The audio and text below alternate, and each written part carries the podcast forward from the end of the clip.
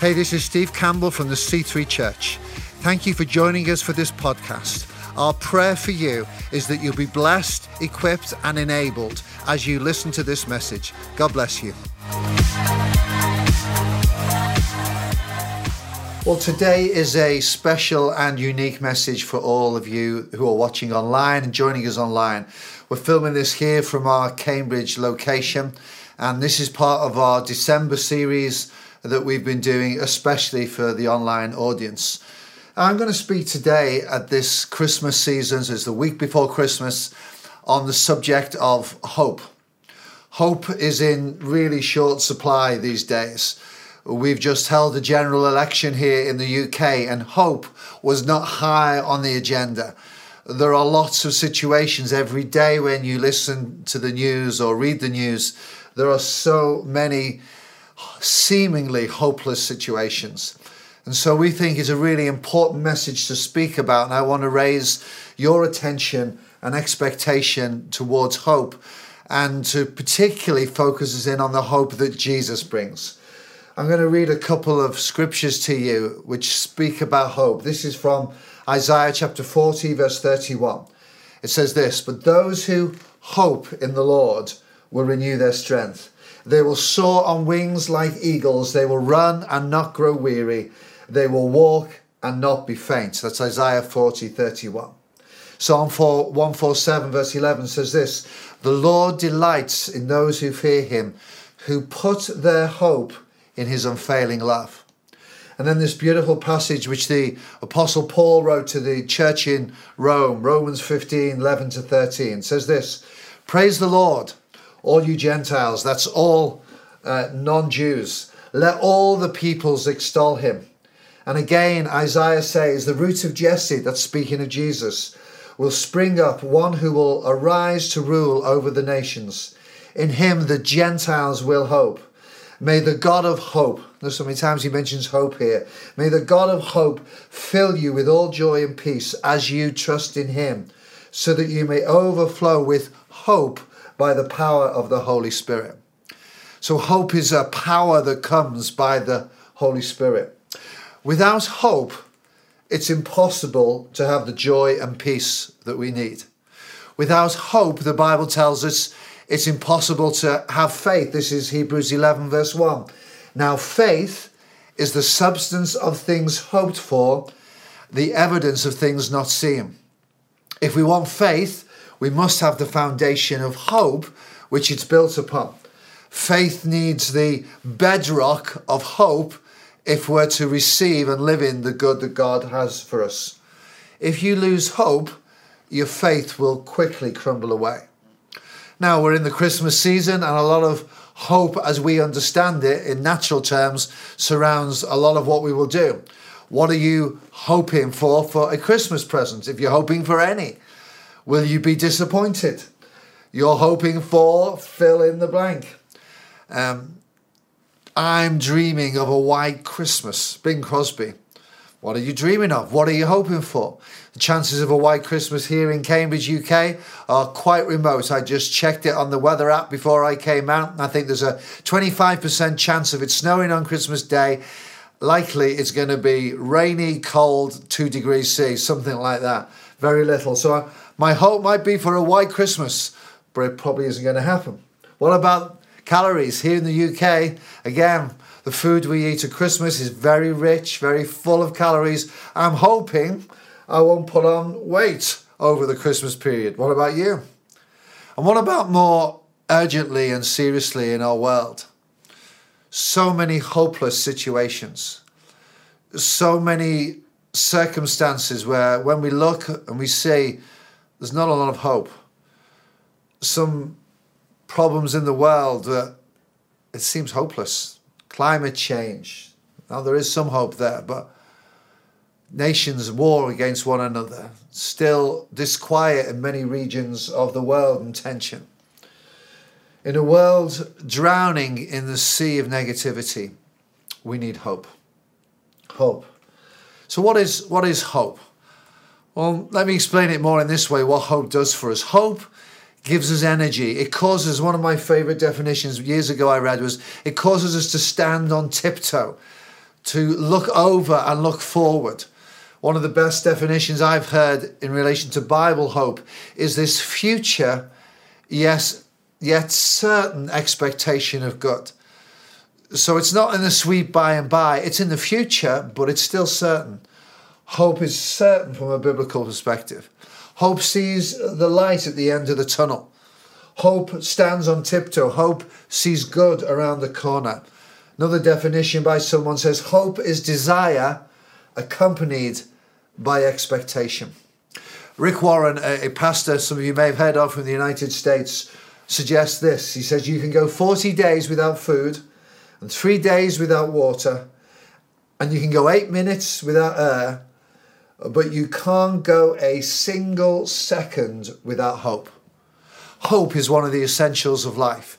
Hope is, if it's gone, then life is over. You need hope to cope. People have um, in the past kind of said to me, uh, You raise people's hope and expectations. It's because I know they'll live a better life if they do. We all need hope. The Apostle Paul wrote this, Colossians 1, verse 3 to 6. So it says this faith and love that spring from hope stored up for you in heaven. Faith and love that spring from hope. It's like hope is the root out of which faith and love can find fruitfulness. It's a foundation for everything else. I think it was Rick Warren who told this story about a man called Roy Sullivan. Roy Sullivan was struck by lightning seven times in his life. Now, the likelihood of that happening to one person is really remote.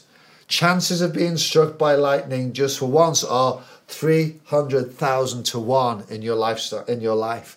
He was struck 7 times. Between 30 and 60 people are hit every year with an average of 3 dying as a result of being hit by a lightning bolt. But at 71, this poor guy killed himself because of a broken relationship. He'd seemingly lived a charmed life, surviving lightning strikes but when hope had gone because of a broken relationship, one of the luckiest men alive lost hope.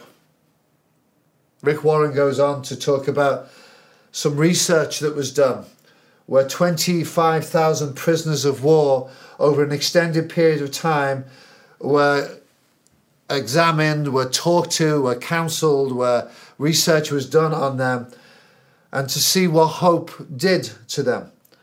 And he discovered this that 25,000 prisoners of wars, there was one group of men on whom the experience of being a POW had no effect at all. In spite of brutality, in spite of torture, in spite of solitary confinement, there's one group it didn't face. No post traumatic stress, no uh, illness afterwards. They didn't suffer flashbacks and such like. They handled it well and went on to live relatively healthy lives. And you know what the one common denominator was? Every single these one of these men had hope. Hope makes all the difference in the life, Rick Warren says. My experience in life has been this. For me, for others, that there is a very real devil. The Bible says in John 10 that he comes to rob, kill, and destroy. But he, one of his main tactics is to rob us of hope. We'll all get disappointed in life. If you've never been disappointed, then get ready, it's going to happen. All of us get dis- It could be someone says, We're going to meet you somewhere. It could be a disappointment in a relationship. It could be a dream that you had, disappointments. It's what we do with that disappointment which determines whether we go to the next step, which is uh, despair. And I honestly believe there's a devil who wants to cause us to be disappointed, but rather, if he can get us to stay in the land of despair, it won't just stay there, it'll lead to defeat. He wants to rob, kill, and destroy you. So we have to make sure disappointment's going to happen. How are we going to handle it so as we don't end up in despair? Despair is a killer, it drains life and energy out of us. If the devil comes to rob, kill, and destroy, then we can be sure God comes to give us life, to give us life abundant, and to give us all good things. That's his nature. Over Christmas, um, inevitably for my household, we're going to play a board game or two because my wife loves it. There's always a groan that goes up in the house, but somehow she gets away and we enjoy playing some kind of board game. My favourite, because I usually win uh, in our house, is drafts or some, some of you might call it checkers. It's simple, uh, it's short, it's fast, but there's a close connected cousin to drafts which I've tried to learn to play, and some of you probably play it. It's the game of chess. Chess is played on the same kind of board, but chess is strategic. It can take a long time. You have to think about the processes, and I've I've never quite mastered it. I got a little of an inkling how to play it, but I'm not that good. But I do know this: the primary objective in chess is to checkmate your opponent's king. When the king cannot avoid capture, then it's checkmated and the game is over. When the king is hemmed in, unprotected, nowhere to go, then you can guarantee the game is finished. And that's exactly what the game the, devil wants to do with you in the game of life. If he can trap you where you feel you've nowhere to go, in other words, hope is gone, then we're very close to game over. But I'd like to tell you something different. And in fact, we're going to play a little game here online. I'm going to say a few phrases, and as I say them, I'd like you to respond with this little phrase I don't think so. Wherever you are, you might be uh, at home, might be watching this in the bedroom. I guess if you're in a coffee shop somewhere watching this, you're probably best not to shout this out. But please play along with me. I'm going to tell you some scenarios where the devil might scream, It's all over. You think he's saying it's checkmate, but I want you to just say it out loud. I don't think so. When you think there's nowhere to go. I'm saying this because I honestly believe if God is for us, who can be against us? There's always hope. Maybe some of you have been to a doctor recently and the doctor's given you some kind of diagnosis or prognosis, and you are looking at what's an impossible situation. So, in other words, the devil is saying to you, checkmate. Here's my suggestion say, I don't think so. Some of you may have had some bad news about a relationship that you're in. It may seem like it's all over, there's nowhere it can go, it's finished but you don't want it to finish. But the hope is draining away. The devil's saying to you, it's over. Here's my suggestion. I'd say, I don't think so. Maybe a married couple that are watching and involving, involving themselves with us online. And actually, others have said to you, You've been to marriage counselling. The counsellor has said, There's nothing else I can say to you. I've said all I can say. Your marriage is over. People are saying to you. I want to say to you that you should say this I don't think so. Because there's always hope with God. The bank may seize your assets. You may be declared bankrupt. That's it. What am I, what am I going to do now? How am my family going to think? They're going to reject me. Uh uh-uh. uh I don't think so. See, the situations in the Bible, time and time again, where it looks like it's over, but God comes through. Moses, standing with the people of Israel before the Red Sea. They've escaped from Egypt. They're being closely followed by the Egyptians. And the Israelites are saying to Moses, Have you brought us here to die? And he looks to God and effectively says, I don't think so. There's a way forward, and he strikes the water, and God performs a miracle. Though Pharaoh is pursuing them, the children of Israel get through the water and Egypt behind them drowns. There are people in the Bible, time and time again, where it's a hopeless situation, but God comes through for them because heaven always has an escape. Heaven is always, grace is always enough for us. You can start again. Listen to this verse, 2 Corinthians 5:13. Therefore, if anyone is in Christ, the new creation has come the old has gone, the new is here. I want you to agree with that.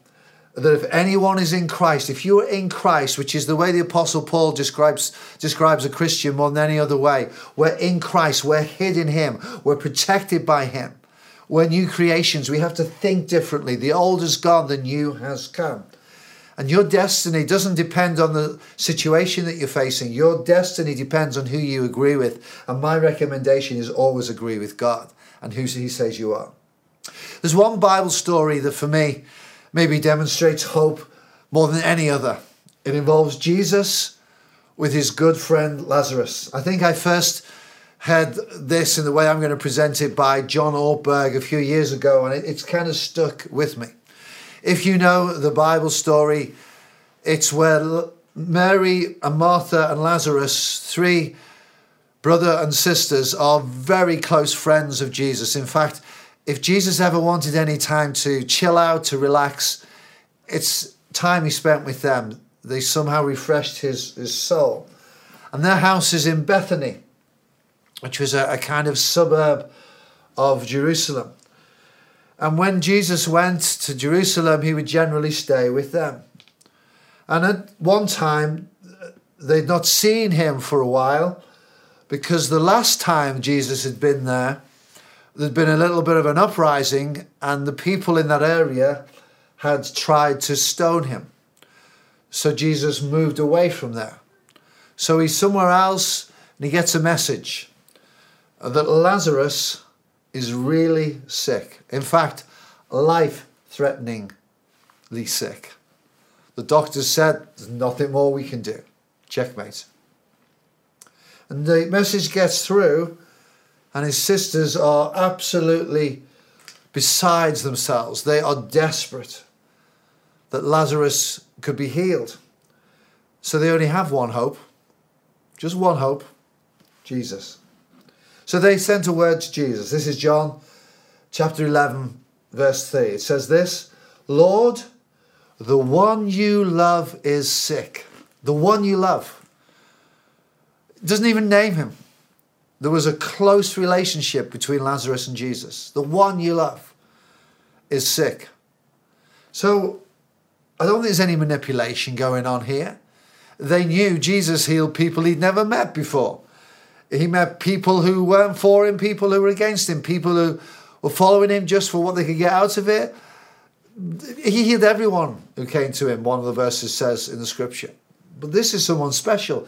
This is Lazarus.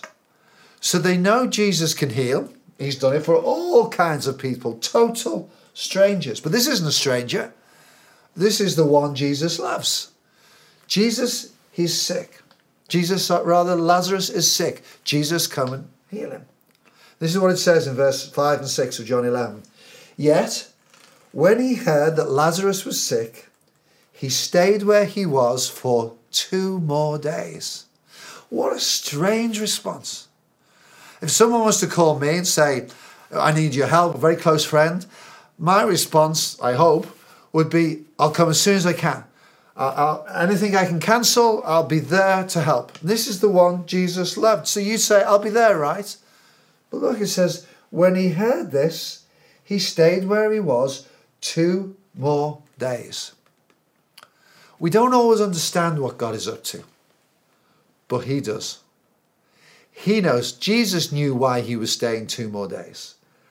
He wasn't panicked by the situation. Your situation may seem hopeless. God never panics. Someone once said about God's timing, He's never late, He's never early, He's always right on time. It's one of His most annoying attributes. God's timing is perfect.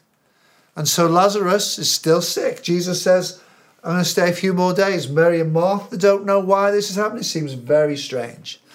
Until a few days later, he says to his disciples, this is John 11 7, let's go back to Judea, where Jerusalem and Bethany is. Uh, and I'll go and see Lazarus. or I'll go back to the house of Mary and Martha. And this is what they say to him. The disciples say, Rabbi, teacher, a short while ago the religious leaders tried to stone you, and yet you're going back there? Jesus says, I am indeed, and I'm going to go. And the ever happy Thomas says to him, Come along then, to the disciples rather, Come along, we may as well go and die with him. So there's a threat in going back. So they go. They're not thrilled about it, but they go. And by the time they get to Bethany, Lazarus has been dead for four days. Mary and Martha are surrounded by family and friends, and they are in deep, deep mourning. Their hope has gone. And they come out to meet Jesus. And this is what Martha says, John 11 21. Lord, if only, note those two words, if only you'd have been here, my brother would not have died. Admire her faith, but hear the if only in her voice. Two words, if only. I have never met anybody who doesn't have an if only. If only I hadn't said those words. If only I hadn't have gone to that meeting. If only I had have gone to the doctors earlier. If only I'd have made a wiser choice. If only I'd have told them I love them. If only I'd have said, please forgive me. If only I hadn't had that abortion. If only I'd have done what my parents asked of me. If only, if only, if only. The list is endless, and Martha has one here. If only you'd have been here, my brother would not have died. And again, I'm raising your hope. I just want to say to you, whatever your if only right now, it's never over with God. It's never over with God. There is someone who can bring hope into your if onlys, as we'll see, and you probably know he did here with Lazarus. But she brings her if onlys to Jesus. You know what? Jesus can cope with your if onlys. You do not have to live in regret. He is here for you. You can cast all your cares onto him. Maybe Martha is thinking, if only I'd gone in person to get Jesus, he would have come. If I'd have gone, rather than just sending the message, if I'd have gone, he would have come. She might have, whatever her if onlys. And Jesus says to Martha, Martha, your brother will rise again. And then Martha, she says, Yeah, I, I, know. In one day, in the sweet by and by, one day, because we believe in the hope of resurrection, I know my brother will rise. But that's when Jesus, the game changer, makes this statement. This is usually read at funerals, as it should be, because it's full of hope. But listen to what Jesus said. This is John 11, 25 and 26. I am. That, that word, I am, is the name that's reserved for God in the Old Testament. Yahweh. It's a very specific name and description of God. I am. Not I will be. So it's not about one day I'll be the resurrection, though he will be. It's I am. He says, I am the resurrection and the life. Whoever believes in me will live, even though they die. And whoever lives and believes in me will live and never die. And then he asks this question Do you believe this?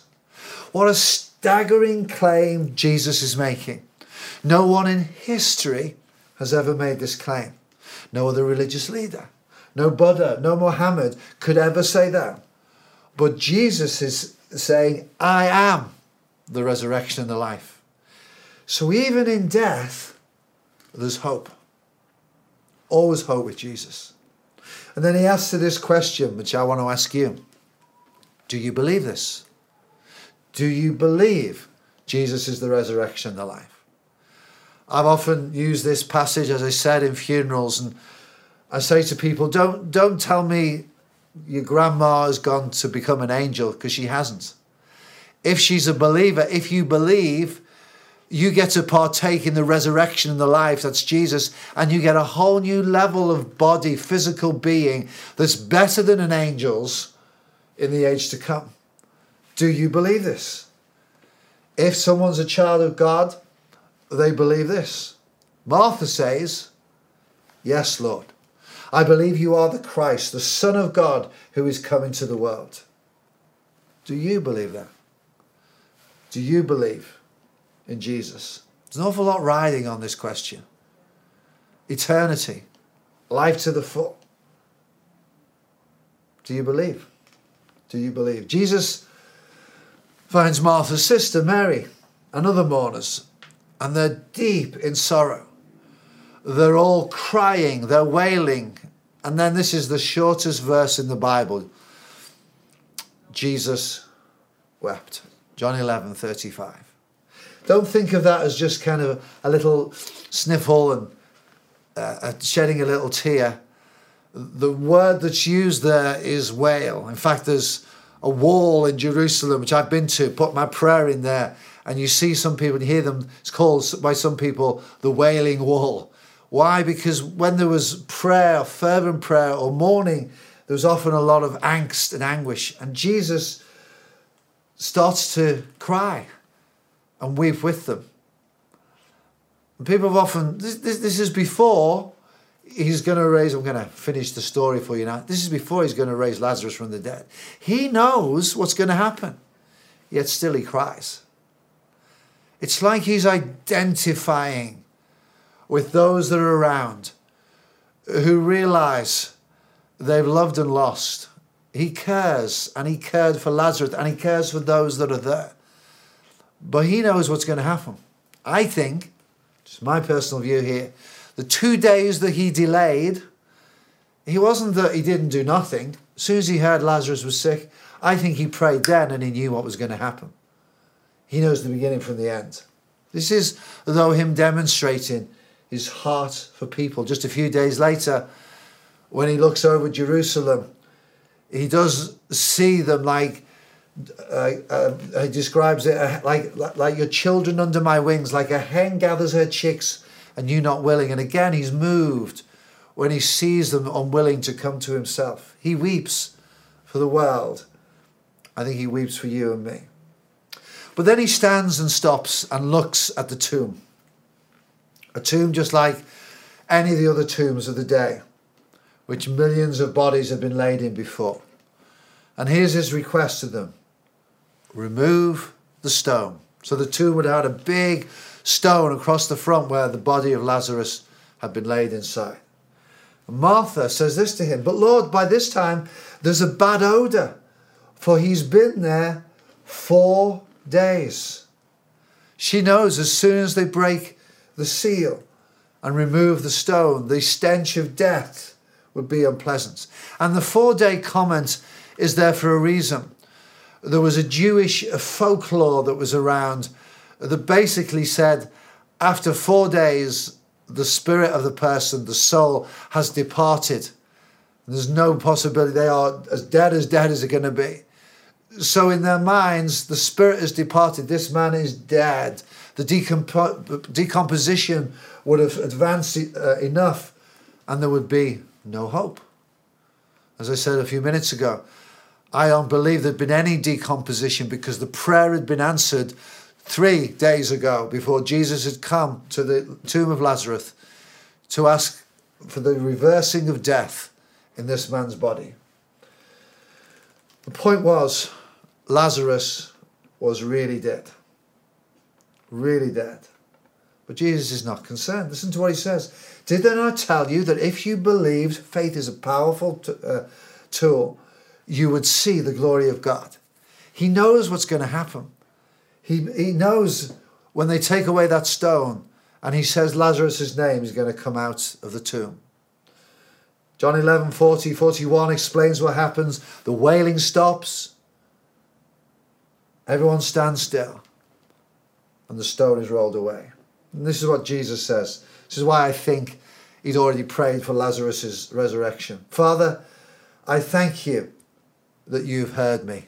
He hasn't said anything yet. The Father heard him two days ago. Nothing has moved inside yet, but Jesus is so confident he knows the Father has heard him. And Jesus thanks his Father. Then an amazing moment. Lazarus, come out. It says, he says, I don't know whether he shouted it for dramatic effect. I don't know whether he, he, he whispered it. This is John 11 43. I'm just working down the passage here. And then he says, Lazarus, come out. Could have been as calm as that. It could have been, Lazarus, come out. Maybe he didn't need to shout. He was just so confident. Lazarus comes out. And because in those days they would have had wrapped around them grave clothes, like bandages of some description, cloth. And he says to them, Take off the grave clothes. And they have an amazing party to celebrate Lazarus' resurrection. Now, Lazarus was different than Jesus. Lazarus had to face another day when he died. When Jesus was resurrected, he was resurrected to never die again. And so even now he's seated at the right hand of the Father and he will return for the living and the dead. So there is a man in heaven, the man Christ Jesus. But Lazarus, in fact, the very next chapter uh, of, of the book of John, ironically, it's the religious leaders are making plans to kill Lazarus because there would have come a point where Lazarus would have died. Now, we don't know what happened to him. We don't know whether his life insurance could cover him for a second death. We just don't know. But this is different than it is for others. The ultimate resurrection story, and therefore the ultimate message of hope, is Jesus' story. When Jesus came out of the tomb, death was finished. This is why I can say, come on, stoke your hope. Let hope rise. Because Jesus died never to die again when he rose from the dead. That means when death comes for someone who puts their trust in Jesus, for someone who follows him to the end, we can have hope. Maybe someone's listening to the sound of my voice. You've lost someone very close to you. There's hope. Maybe you are sick in your own body. There's hope. There's hope of healing in this life. But as I was talking to someone just recently who tragically lost their wife to cancer, he said to me, We know because she was a follower of Jesus, who's the resurrection and the life, that although she wasn't healed in this life, her body is now free of cancer and she will have a new resurrection body when Jesus returns because Jesus has paved the way. So we know our prayers were answered, not always in the way we think. There's always hope with Jesus. Jesus brings hope. John Ortberg tells a story going back to the chess analogy of a pastor, an American, African American pastor of a congregation in Los Angeles and he tells a story about two men who were in an art museum and they came upon a painting of a chess game. And one character looked like a man, the other character looked a lot like the devil. And the man is down to his last piece on the chessboard. And the title under the painting is Checkmate. And this man, man Bishop Ken Ulmer, tells the story how the two men were looking at this picture. And one of the men was an international chess champion. And so he's looking from all angles at this painting. And his friend's getting a little frustrated. So he says to his friend, Go away. I just need to look at this and come back in a, in a few minutes. So half an hour later, so the friend comes back and the man's very excited, the, the chess champion. He's looking at it and he says, I can see something. I can see something. He says, What can you see? He says, the, the man's either got to repaint this picture or change the title. He says, Well, what, what do you mean? He says, Well, the king has still got one more move. The king still has one more move. You can guess where that's going. Whatever the devil throws at Jesus, even death itself, the king has one more move. And whatever you're facing right now, here's some good news. The king has one more move. David, King David in the Old Testament, facing Goliath, a giant of a man. All David has, five stones, a small sling. He tried Saul's armor and it didn't fit him. Tried to do it the way people thought it should be done. But he went before Goliath and he remembered how God had delivered him from the lion and the bear when he was looking after his father's sheep in the countryside. And he remembers the lion and he remembers the bear. Some of you just remember, need to remember God's deliverance of you in the past.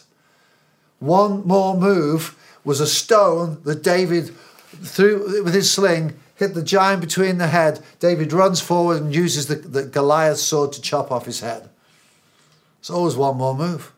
It's one more move with God. Daniel refused to listen to the edict of the king and pray to only the king and not worship his God. He refused to, so he got thrown into a lion's den. There with the lions, God saves him so they didn't want to touch him. They wouldn't touch him in any way. One more move. The king has still one more move. Going down to Judea to see Lazarus cost Jesus his life, and he knew it would. He was eventually taken by the authorities, crucified, put in a grave, but on Good Friday, after they tried and judged him, they whipped and beat him, they mocked and scorned him, they hung him on a cross.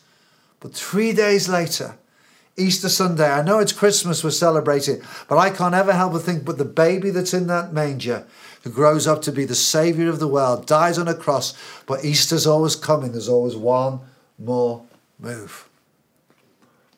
There's never a checkmate with God. The sting, the king, still has one more move. I don't know what challenges you're facing. Maybe at work, maybe your marriage, maybe your children, maybe financial pressures, pressures. Maybe you've done the wrong thing, said the wrong thing. Maybe things are going pretty well and you're not in crisis at all. But one day you'll face death. The mortality rate Uh, still uh, uh, hovers around 100%. We haven't been able to cure that one yet. We never will. But there's one you can put your hope in, who's the resurrection, the life. The King still has one more move. My prayer for you this Christmas Christmas offers us hope on a whole nother level. A Saviour has been born, it tells us in the book of Luke. Everyone needs a Saviour. It's absolute level ground for every single one of us at that foot of the cross. There's nothing you or I have done that God can't forgive us for or provided a way for us in Jesus. And Christmas tells us, yes, we all need a Saviour, and his name is Jesus, because he shall save the people from their sins. My prayer for you is that you would know that Saviour. I'm going to pray a prayer that's a prayer of devotion to Jesus. Please use this prayer and pray it out loud wherever you are with me. And then when I've prayed that prayer and we've said Amen, we'd love you to get in contact with us. Just contact us. Say, Yes, I raised a hand. Yes, I want prayer. Find a church or other believers near you.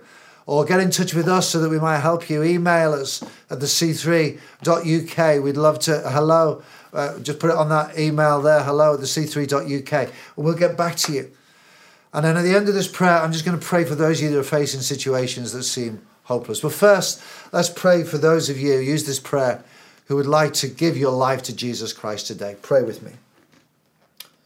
Lord Jesus, I thank you that you're the giver of hope, that you died on that cross for me, that you rose three days later, that you're ascended, and that you're for me right now. I confess my sins, my wrongdoing. Forgive me. And I ask you to be leader and Lord of my life. Fill my life with hope. In your name I pray. Amen.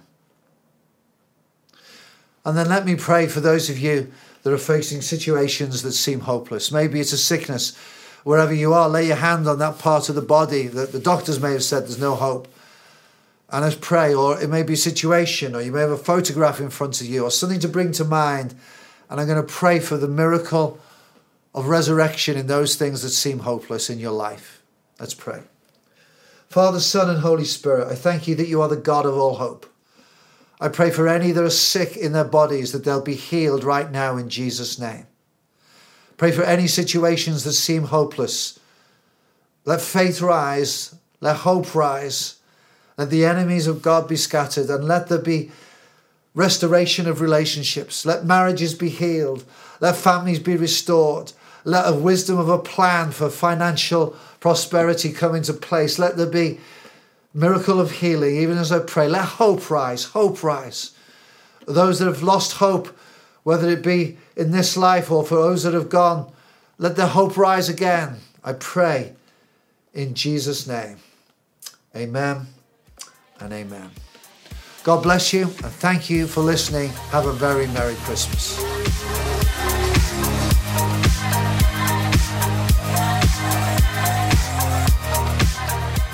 Thank you for listening to this podcast. We pray it's been a blessing to you. Why not share it with your friends and family through social media? If you're not on the regular podcast list, then why don't you subscribe? Thank you especially to those that give. If you want to give to this ministry, you can go to our website, thec3.uk slash giving and get involved. God bless you.